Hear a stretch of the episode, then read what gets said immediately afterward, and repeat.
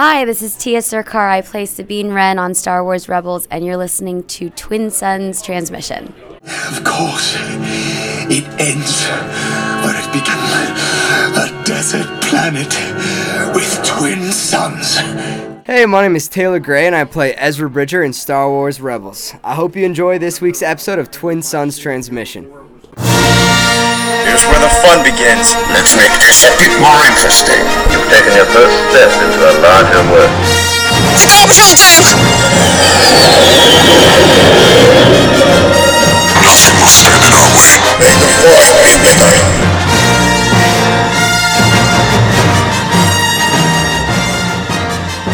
Hello, everyone, and welcome back to another episode of the Twin Suns Book Club podcast. I'm your host, Eric Pfeiffer, joined as always by Amanda DeFonso Hey. and Jesse Sanfilippo. Hey guys. For the month of June, we had a brand new book released earlier in the month, Queen's Peril by E.K. Johnston, which is actually a sequel novel to her previous book about Padme, Queen's Shadow. This was a pretty decent book. I, I, I liked it a lot. I, I liked learning a lot more about Padme and her handmaidens and seeing how everything kind of fit together and wove together with episode one. And I don't know about you guys, but to be honest, I was not actually expecting the book to overlap and conclude episode one. I had no idea they were going to do that. I thought this was going to be like her first couple months as queen prior to episode 1. So when it started crossing over, I was like, "Wait. What? Yeah. We get a Darth Maul chapter? This is awesome." I felt like we were just gonna like lead up and then like stop when the Trade Federation invaded. You know, like I felt like that was gonna be like, and we know what happens from here on out, but we didn't. So I'm glad Yep. that that's not where we stopped. I feel like it was so much better. Like I think I need to go watch episode 1 tonight after that because it makes it like a gajillion times cooler. Yeah. I know, just just looking at like each of the handmaidens' faces now, and like I sat and spent like all this time on just like Google image image searching to try to like match. Mm-hmm. There's people who have like already done it, who have like matched which one each one is. I mean, Eirtae is blonde, so she's the easiest one. But like now that like I know all of them, I feel like it just makes every scene with them more like you have all this backstory to people that you that are just supposed to be hidden in the background, and I love it Yeah. Because now these are some of my favorite characters, and they're like just there in the movies. Yeah. but I love I them. love Sasha. Me too. She makes me happy. Well, we're going to talk about each of them, but typically what we do when we do these novels and these reviews is we essentially talk about all the new characters first because everybody knows, you know, Hera. Everybody knows Anakin. Everyone knows Obi-Wan. We know Thrawn. But then you have these other newer characters that are kind of brought into the novels. Now, basically, all the major characters, anyway, are not new. We got them in Queen's Shadow, and we're getting them again, getting to learn a little bit more about them here in Queen's Peril. So, obviously, we're not going to be talking about new characters because there weren't too many, there weren't any major ones, really. Um, but I want to focus a lot on the handmaidens and a lot on Padme herself. Now, with Queen's Shadow, like kind of like you guys were talking about, the Queen's Peril really makes us into episode one even more because we get all the backstories. Queen's Shadow did that with like the Clone Wars in episode two, and so we'll talk a little bit more about how our how reading this book changed our view on not only episode one but also the book that comes after this, Queen's Shadow. Um, and we don't get too many of the like episode one, like the Queen's handmaidens in the first one or in Queen's Shadow. Um, but that's one thing that they really kind of talk about and emphasize in this one. And I find it really cool that Panaka was the one that actually recruited all the handmaidens. He went to each one, kind of one by one, to kind of interview them and see if they were right for the job. And they all each had their own little kind of sub chapters, uh, beginning with Sabe, called Strength. So let's talk about Sabe for a little bit. What did you guys think of EK's um, sort of expanding on Sabe's character? Loved it. Me too. I love that she was like the first one and that she, you know, helped Padme so much with developing so much of what Amidala became, like right from the beginning. And it makes it just makes them being the double so much more sense because they got all that extra, you know, bonding time and they obviously look the most similar, but I thought it was really cool that we got, you know, all of that beginning stages of like devising their plans on how the handmaidens and, and the the doubles would work their little conspiracy if you will before the others got there. Yeah i really loved how much of um Sabe's actual personality we, we got to see shine through this and not just I mean in Queen's Shadow she was still she was very prominent, the most prominent, I would say, um, out of the handmaidens in that book. But it was more of like a survival mode, Sabe, and this was a lot more of getting to know her and how she became who she ended up being in Queen's Shadow. Yeah. I think how I mean obviously everyone is their own worst critic, right? I mean you hear that a lot. Mm-hmm. And I think with Sabe, one thing that really stood out to her with me is how she overcame her issues with Padme after they they had their debacle at the uh, the little concert thing. And I mean, granted, when you get put into a, a, situation that's really dire, you know, your planet is literally getting invaded and people are fearing for their lives you know you you do what you can to help each other and do what you can to help the queen obviously in that situation but just hearing sabe's thoughts about when padme stepped in front of her at the end you know yeah. talking to the gungans and she feels like she failed because she didn't do it right you know and padme feels like she failed sabe because she should have you know not scripted everything and i just loved how sabe was able to kind of overcome all the issues that she and padme had kind of um, you know mature a little bit in that instance and mm-hmm. get to the point where you know what I know what my duty is and I'm gonna do whatever I can. You know my hands are yours. Yeah, and she even got to the point of overcoming her feeling of being second so much that she convinced the Neimoidians that she was the queen and more than did her job drawing them away from Padme so that Padme could reclaim the throne room. Yeah. Yeah, I, I love seeing the other side mm-hmm. of all those moments. It's yeah, so cool.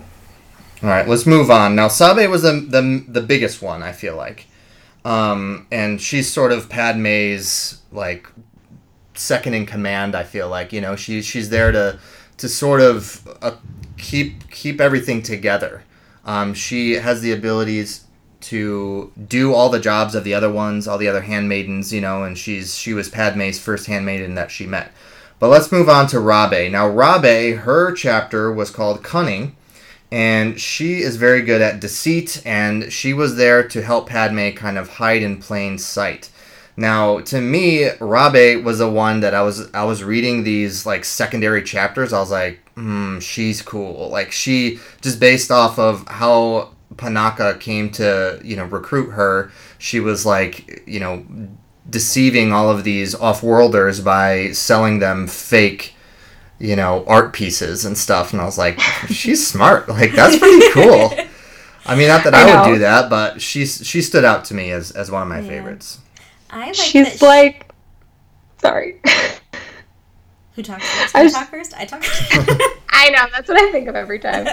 um, she reminds me of like how sometimes you always hear those stories of like the CIA hiring hackers to like work on cybersecurity. Like that's Rabe for the Handmaidens almost. I really liked how when they were sneaking out of the palace, that she's just like, yeah, how do you think that I made all those counterfeit art pieces? I had to go in and study them when people weren't there. Duh. like, not only can I counterfeit art, but I can also break and enter pretty effectively. So, yeah, she definitely saves Padme's life later on with her uh, lock picking skills. But I'm gonna. I want a Rabe shirt. I think. I know. She's so cool. And like through her too, we kind of got to see like Panaka's dark side a little bit because he thought he could control Padme through or I don't know if he thought he could control Padme as much, but he thought he was gonna be able to like get inside information by controlling Rabe. Mm-hmm. Like he was gonna like like yeah he wasn't going to tell padme that she was like a criminal basically and he was going to hold that over her head but she just like owned it and like got rid of that like right from the get-go Yep. but i thought that was a very interesting side to panaka that i kind of wasn't expecting to get I think it makes sense though. I mean, he ends up being part of the Empire and a pretty high ranking yeah Empire official, so. no it definitely wasn't- makes sense Yeah. All right. Let's move on to Yane, and her subchapter was bravery.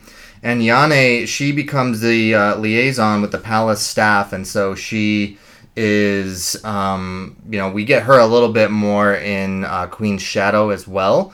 Um, but what really stood out to me as far as Yane is obviously her and Sache have a relationship, or they they at least kind of uh, express their feelings for each other, you know, um, which was cool to see. And obviously, Sache being the younger one, you know, that kind of puts uh, like a, at least to me, it seemed like it seemed like there's a romantic part of that, but it also seemed like she was there to help help Sache like almost be nurtured a little bit. Um, just because she like gave her a hug and after everything that happened with Sache's like interrogation, she was very she had a lot of empathy, you know.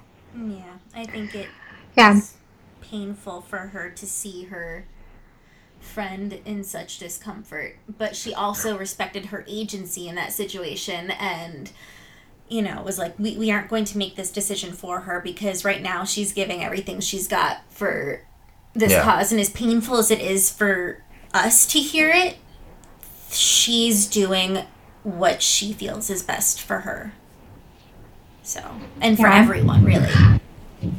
Yeah, I really loved that moment. And sorry if you hear a lot of uh, thunder and rain behind me because it is storming um, right now in my area. But um, I loved that moment with Sasha and Yane. I do think there is like a romantic um, aspect to their relationship just because it makes sense as to why they didn't want to like share a room or like had this like weird thing about them from the beginning that you're like what is this why do you guys like seem like you hate each other but it's just like i think sasha says it like she wanted to be professional and she didn't want that to Yeah. be part of being handmaiden so i thought that was really cool that they like also sacrificed like that part of themselves for padme Yeah, but they well. mention in um, Queen's Shadow when they are all at the lake house, when they're on their little vacation um, at the start of the book, that Sasha and Yane were sitting together and one of them was visibly blushing. And so they did allude in the first book, actually, to that there was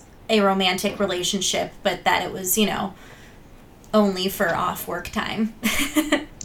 It seemed to me like the the standoffishness, the standoffishness was mostly on Sache's part.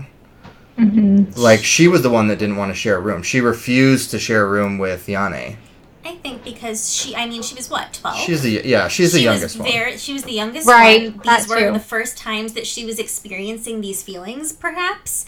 And she had said that she wanted to keep things professional for Padme's sake, but that she had these feelings. So I think that it was just, you know, she didn't want to get herself into a situation of having all of these emotions and feeling that she could not do her job and, you know, be truthful with her emotions. right because obviously these girls are like way more mature than any of us were when we were like 13 and 14 Seriously, but like- like could you imagine like being that young and like that becomes like a new feeling and you now you're like oh i have to sleep next to these people like I, could Mm-hmm. you imagine like i don't think i could imagine like having a sleepover with like a boy in 12 like when i was 12 or 13 like And that would one be that I like too much for my little brain yeah And then that I have to work with too. That would have no. Right. My, brain couldn't have handled any of that ever. Right.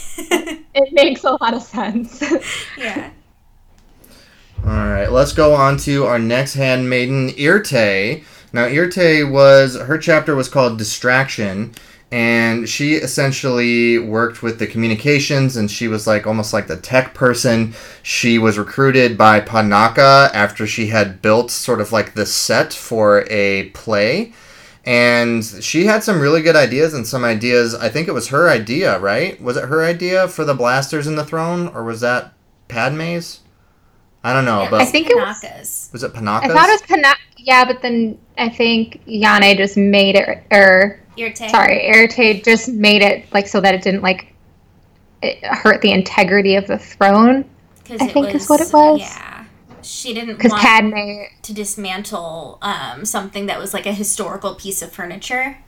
And then I think Padme was like, eh, let's throw two blasters in there. yep. For good measure. So, what did you guys think of Eirtae? I thought she was awesome. And I love that in her chapter, as soon as the, um, I think it was like the fifth singer stepped onto the platform, she was like, nope, nope, I told them four, that is too many, absolutely not. And Bunch then of it idiots. went boom. And she was like, that was not my fault. It was not my fault. I told them no more than four. They're morons. No, thank you. And I was like, "You go. Don't apologize. You you built it to withstand a certain amount. Like that's not your fault." I wouldn't have wanted to go down for people being stupid either. Yeah, I thought it was interesting that she wasn't she the only one that didn't want like she was like kind of hesitant about the idea of like giving up her name. Yes, because she wanted her name tied to her work. She's like, "That's the name that's going to make me famous." right. She's in the theater. Yeah. All right. Well, we got one more handmaiden that we have not discussed. The lowly page. I think they referred to it as that. The yes, the lowly page, the youngest of the handmaidens, Sache. And we talked about her a little bit, but she was kind of the one that uh, I felt bad for her a lot. You know, she got a lot of the the bad bad luck. I feel like in this book. Um, her chapter was called Determination. It was interesting too, right? Because her chapter actually takes place while Panaka is trying to get to Eirtae, right? Because she was at the front of the play, and then she told him to come back later to see her. So, but she, I mean, she's awesome. She's she is one of the toughest ones. I feel like out of anybody, you know, we we constantly hear about Sabe's like, oh, this this makeup is itchy. This, you know, I can't wait to get out of the ro- of these this outfit. And here we have Sache literally being tortured for three hours. You know, Yeah. and she doesn't even say anything. Like I think Sabe made a made a uh, a comment at the end of the chapter after or at the end of the book while they're all kind of getting ready for the battle of Naboo how they notice her scarring and her burns but she refuses to talk about them you know Yeah. so she is the toughest one in my opinion Well, and not only does she get tortured, but after she gets tortured, she is right back to business as usual. And she's like, no, I need to Right. keep walking around because there are still missions to be had and we need to deliver these messages. I won't carry any, but they'll think I will. So they're Yep. going to be looking at me. So I, she was my favorite, I think. really Yep. I love her too. I I'll just say the audiobook like really did a great job of like adding to the drama of that torture scene because they have her like screaming in the background. Like like you know how like the audiobooks actually have sound effects and stuff, like it's just her screaming like while they're like talking about, you know, uh, Yane like listening to it. So I was like yeah, it's like a, it was like a knife, like every time. It was hor, it was horrible, but it, it like really. I love the audiobooks. I love all of those sound effects, but that was like tough. tough and to listen think about Yane listening to it like they they got Yep. close enough to the tent or whatever and then they're like no we have to let her handle this you know mm-hmm. which was you know really strong in itself to make a decision like that so Yeah. And especially regarding the youngest one in your group who is bearing all of this pressure and pain.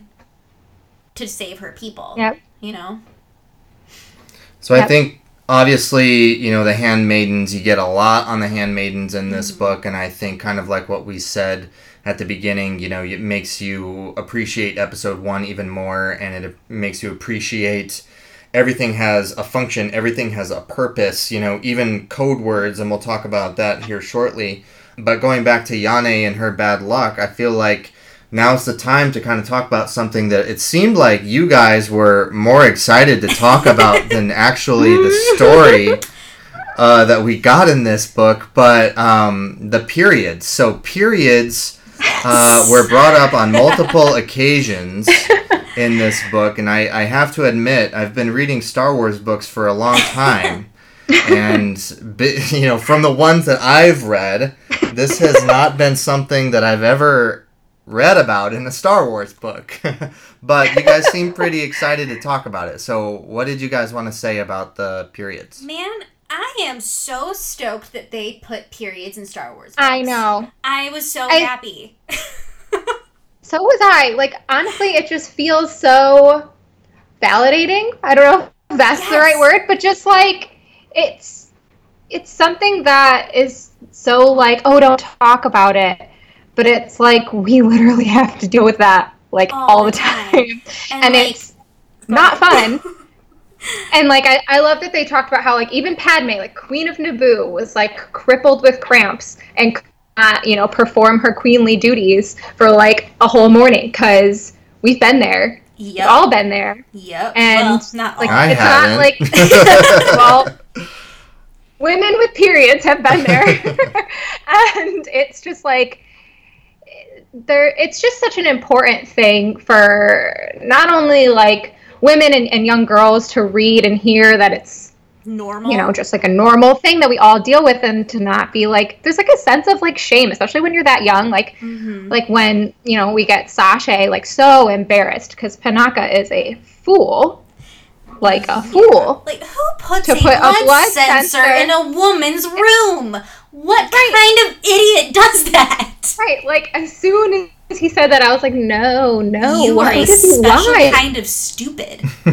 yep like yeah but like that she comes out and she's like so embarrassed and it's like if it was something that we just didn't make a weird thing because it's like our it's just a part of women's bodies that's just like how we work it wouldn't be Mhm. like it wouldn't be weird to come across in story and i feel like story has such a huge role in desensitizing you know the public yeah. to a variety of issues and this is just like a big um, part of women's lives that's never talked about and it comes to the extent where you know you have people you know in power making you know decisions and laws about women's bodies and and sometimes you, you listen to you know what's being discussed and it's clear that they Have Don't no know how it idea what works. period is.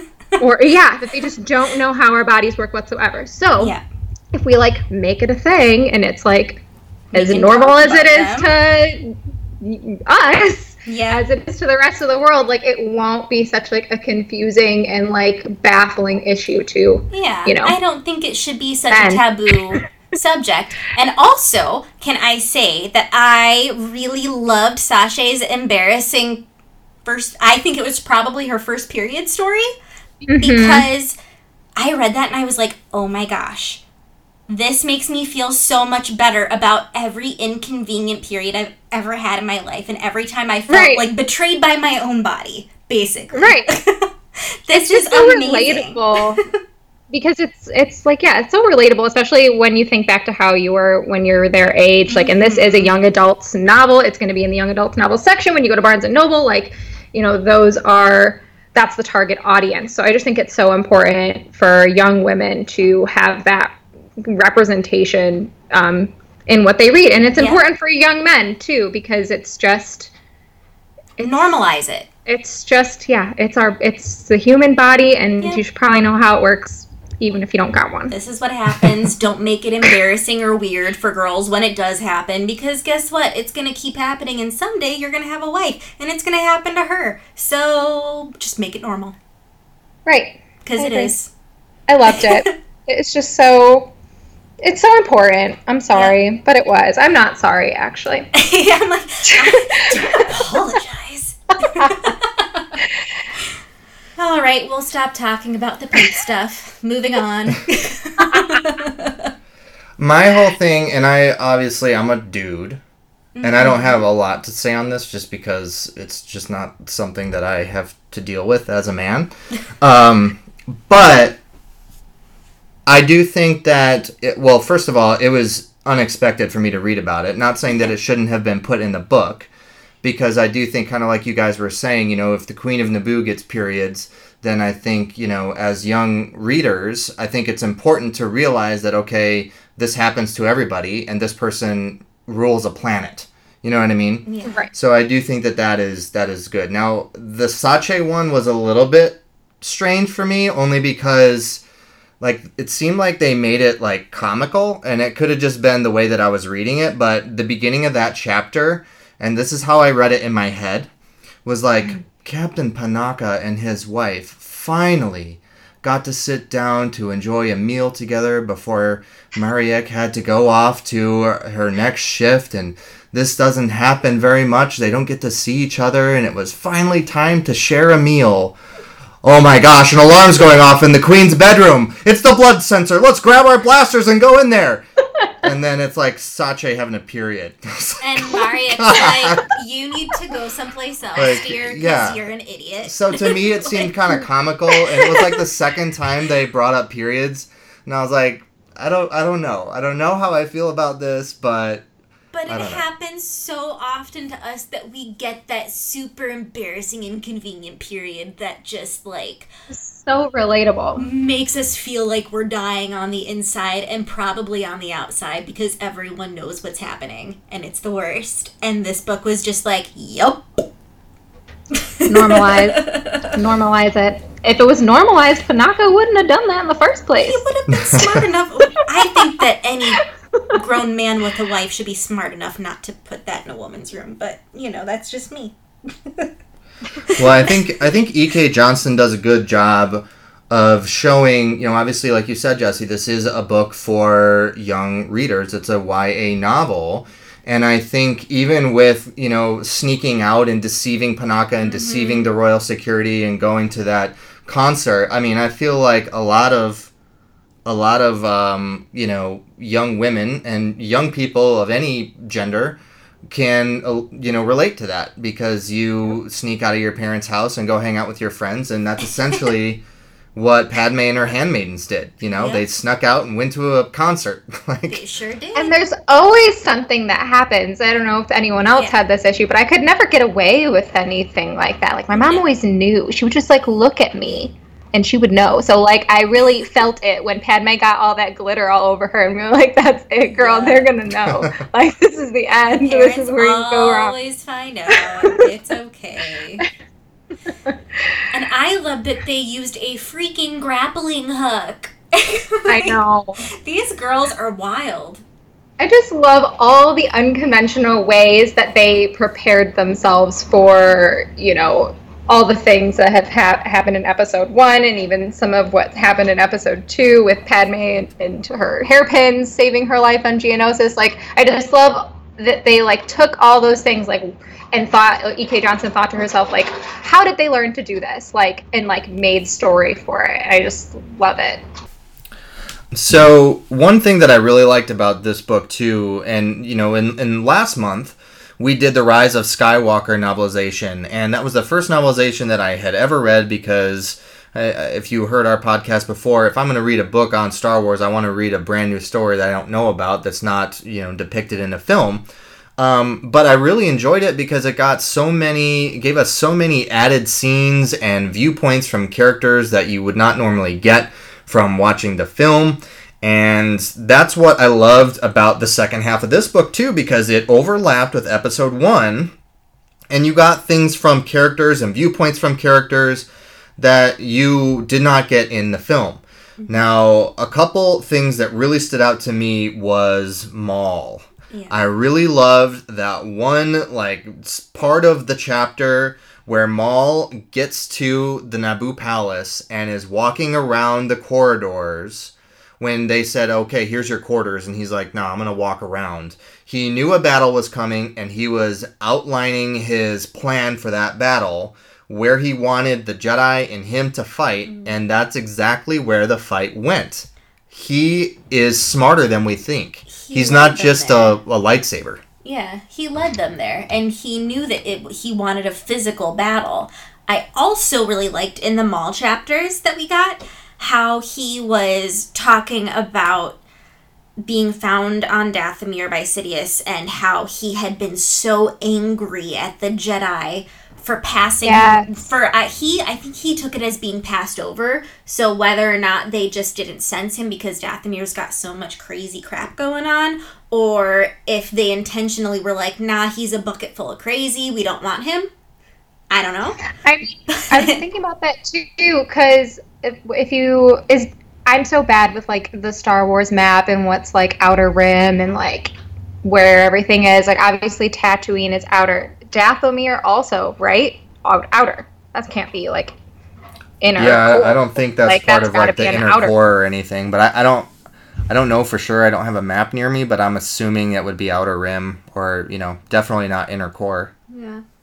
Because I was just thinking, like, you know, uh, Qui Gon tells Anakin and and Shmi, he's like, oh, if, if you had been, you know, on a inner core planet, you would have been found right away. So I wonder if it was just kind of like that kind of a thing that most Jedi come from like the inner rim, like that's like as far as like the Jedi like reach out. Yeah. They don't like, go too much into the outer planets. So, but I like that his anger kind of I, I kind of read that scene a little different where he's you know leading them to you know where they ultimately fight for duel of the fates. Like he could have went out and and met them in the forest and and had a confrontation there. And i don't know if that was kind of like his like i almost saw it as arrogance to be like nah like this is like a big cool place. I'll fight him over here like i like i don't know if it was like strategic or if it was or if he just wanted like a cool space to fight. It- to me, it seemed more strategic because he's like, if we go in here, I can separate them up here, and then you know, like because of the the doors Okay. were closing, and he's like, I'll bring him in here because it's gonna be two against one, and if we're on catwalks, then there's less space for them to like move around me and stuff. Like it seemed like it seemed like he was like planning out everything. Yeah.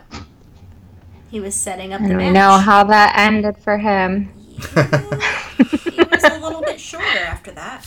That's fine. But then he became taller. He got mechanical legs. He was half the man he thought he was.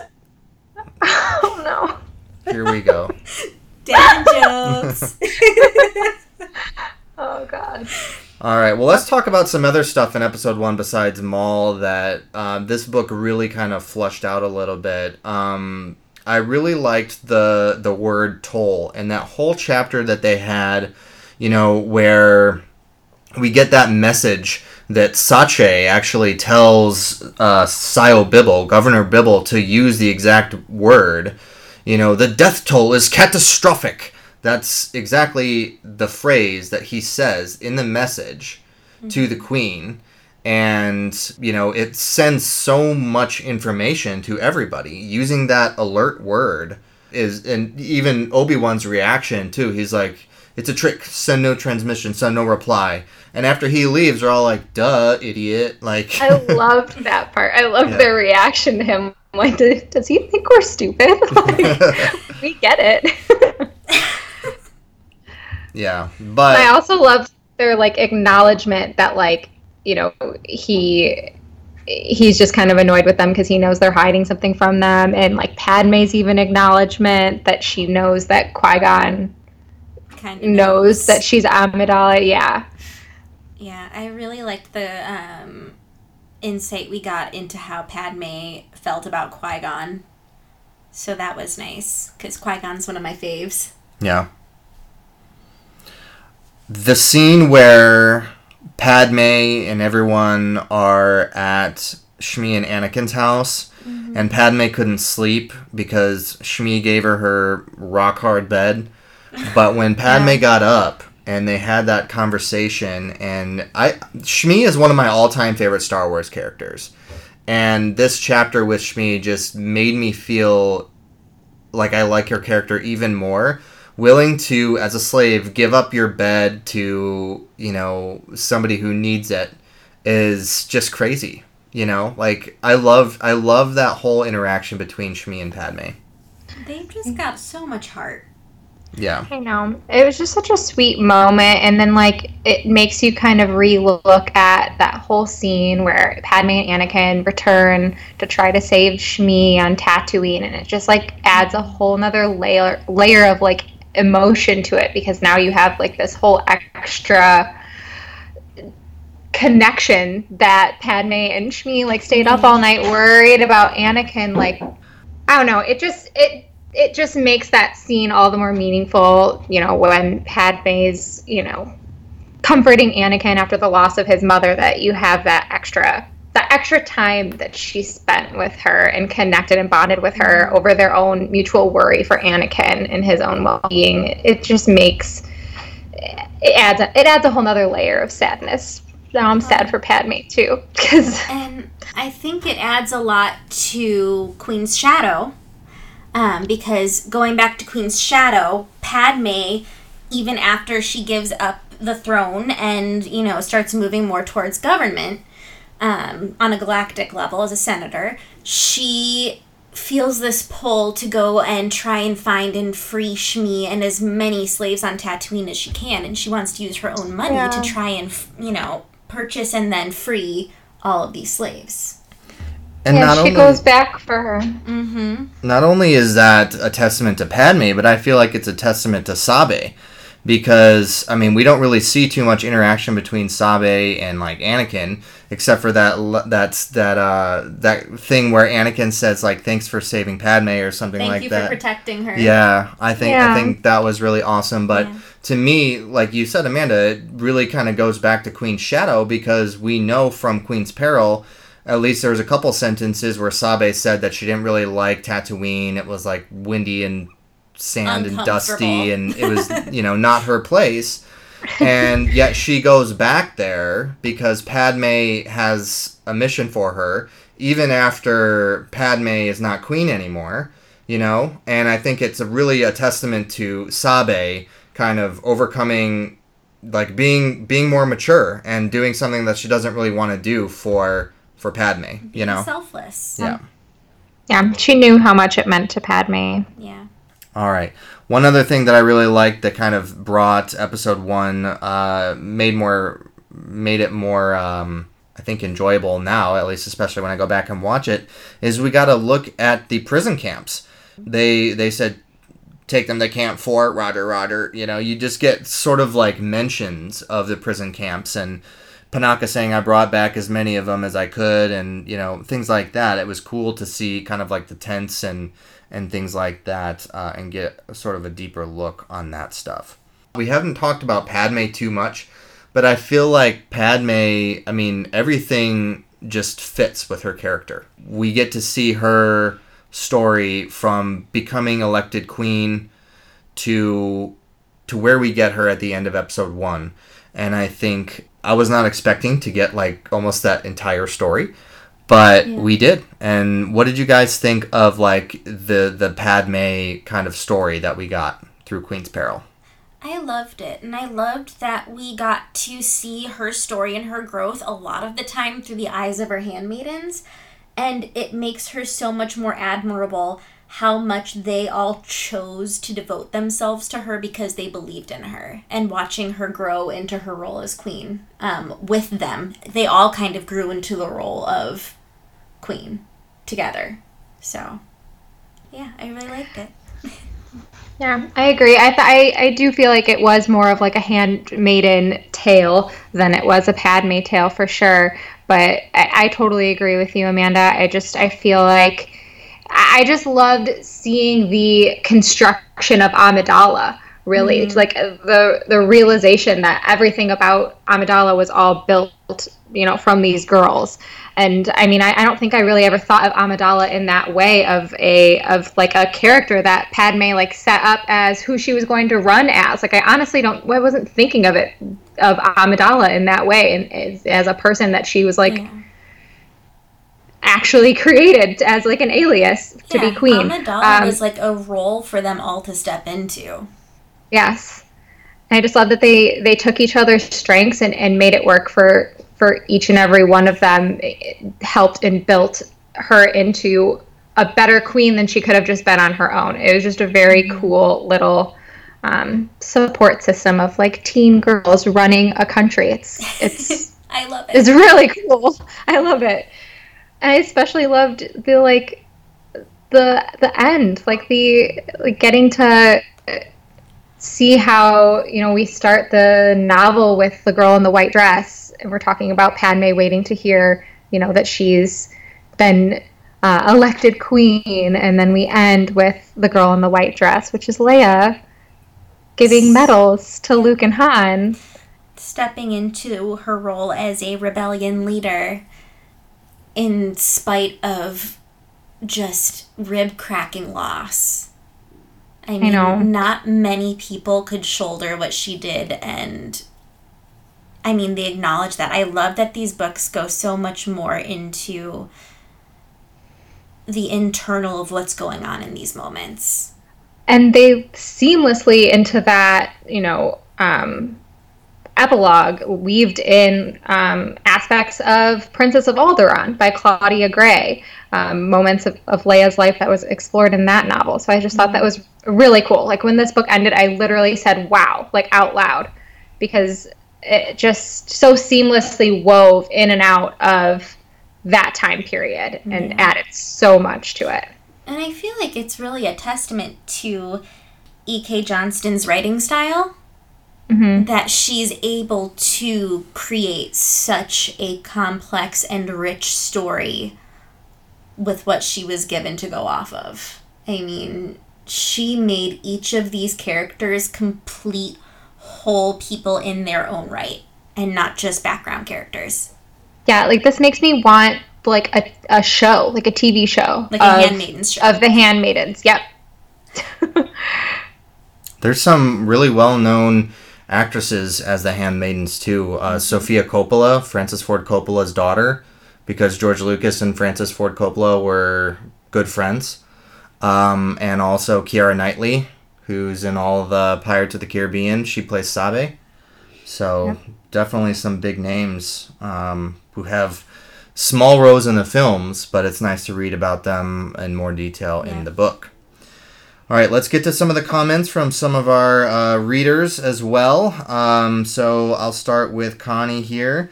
Uh, she said the book in general held her interest more than Queen's Shadow. She said, Somehow I don't remember Panaka's wife, Mariek, in episode one, but the way the book was written, it suggests she was there in some of the movie scenes. I don't remember seeing her either. I don't think she's in there, but I think she is just in the scenes, like even in the prison camps and stuff that we don't really get to see in the film. Um, even uh, Typho. Typho, we know he lost his eye in the Battle of Naboo, but uh, we don't really get to see him in episode one. So it's kind of cool to get that little like couple paragraphs about his story as well. Um, she said the small tidbits of background that we received throughout were welcomed, and I looked for those, like Palpatine's first name. The background on, Ma- on Maul I felt was the biggest news flash, and we got the most captivating nuggets of info. She said she wanted to shake Padme and scream, Stop trusting Palpatine! Understandable. yeah. Filling the gaps is helpful, and seeing the whole Star Wars story as a whole was great. I've got one from Samantha. She says, Here are my thoughts on Queen's Peril. I loved seeing the backstory of each handmaiden in each little segment that showed a personality trait such as cunning, distraction, and bravery. I also like seeing how they all came together to make the, tra- the traditions of being queen and handmaidens of Naboo better than ever. I don't think there was ever a ruling queen and hand- handmaidens quite like them before or after. I also liked seeing some of the normal teenage growing up scenes and especially loved them sneaking out to the concert. I liked the tie ins to episode one with off camera scenes of those left behind on Naboo and the backstory lines in the movie, such as the death toll is catastrophic. I would have liked to have seen Padme's thoughts as she called for a vote of no confidence, as it is such a key scene, but I understand why EK mostly left out scenes that were in the movie as it was not a novelization of the movie.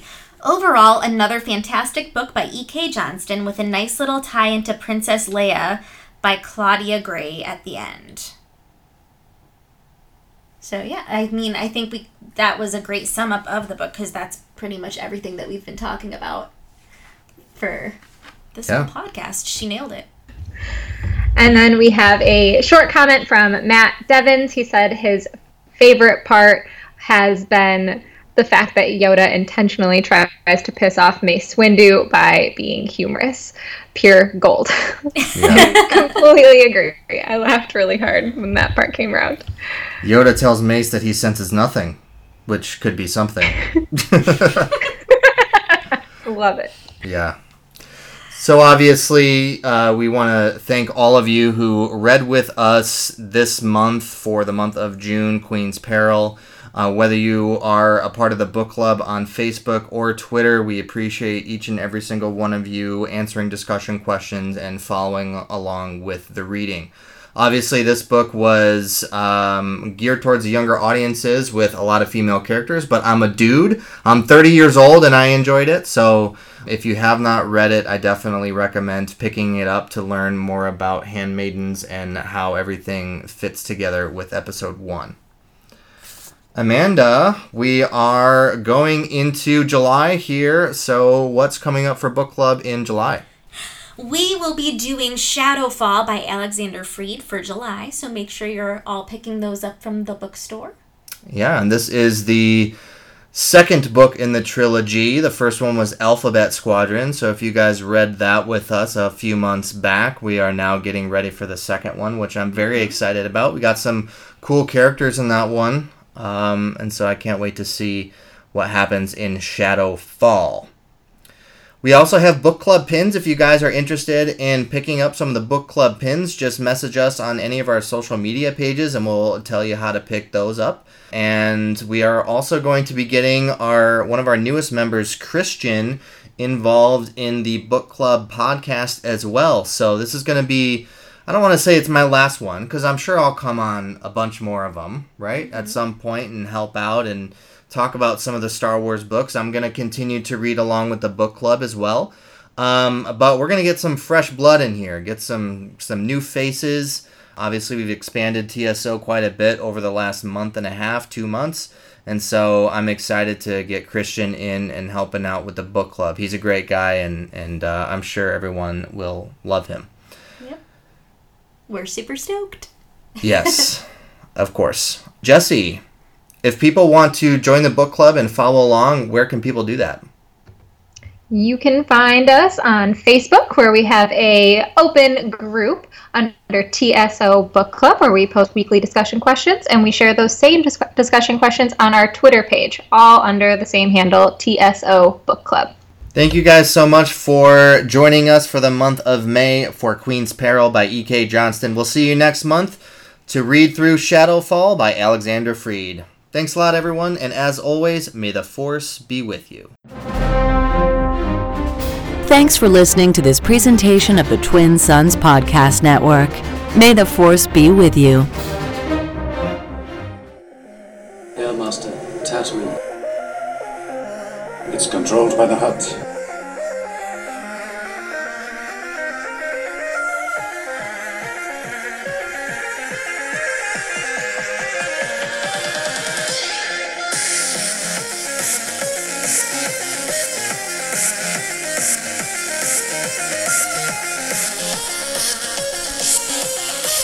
Meet you at the rendezvous point on Tatooine.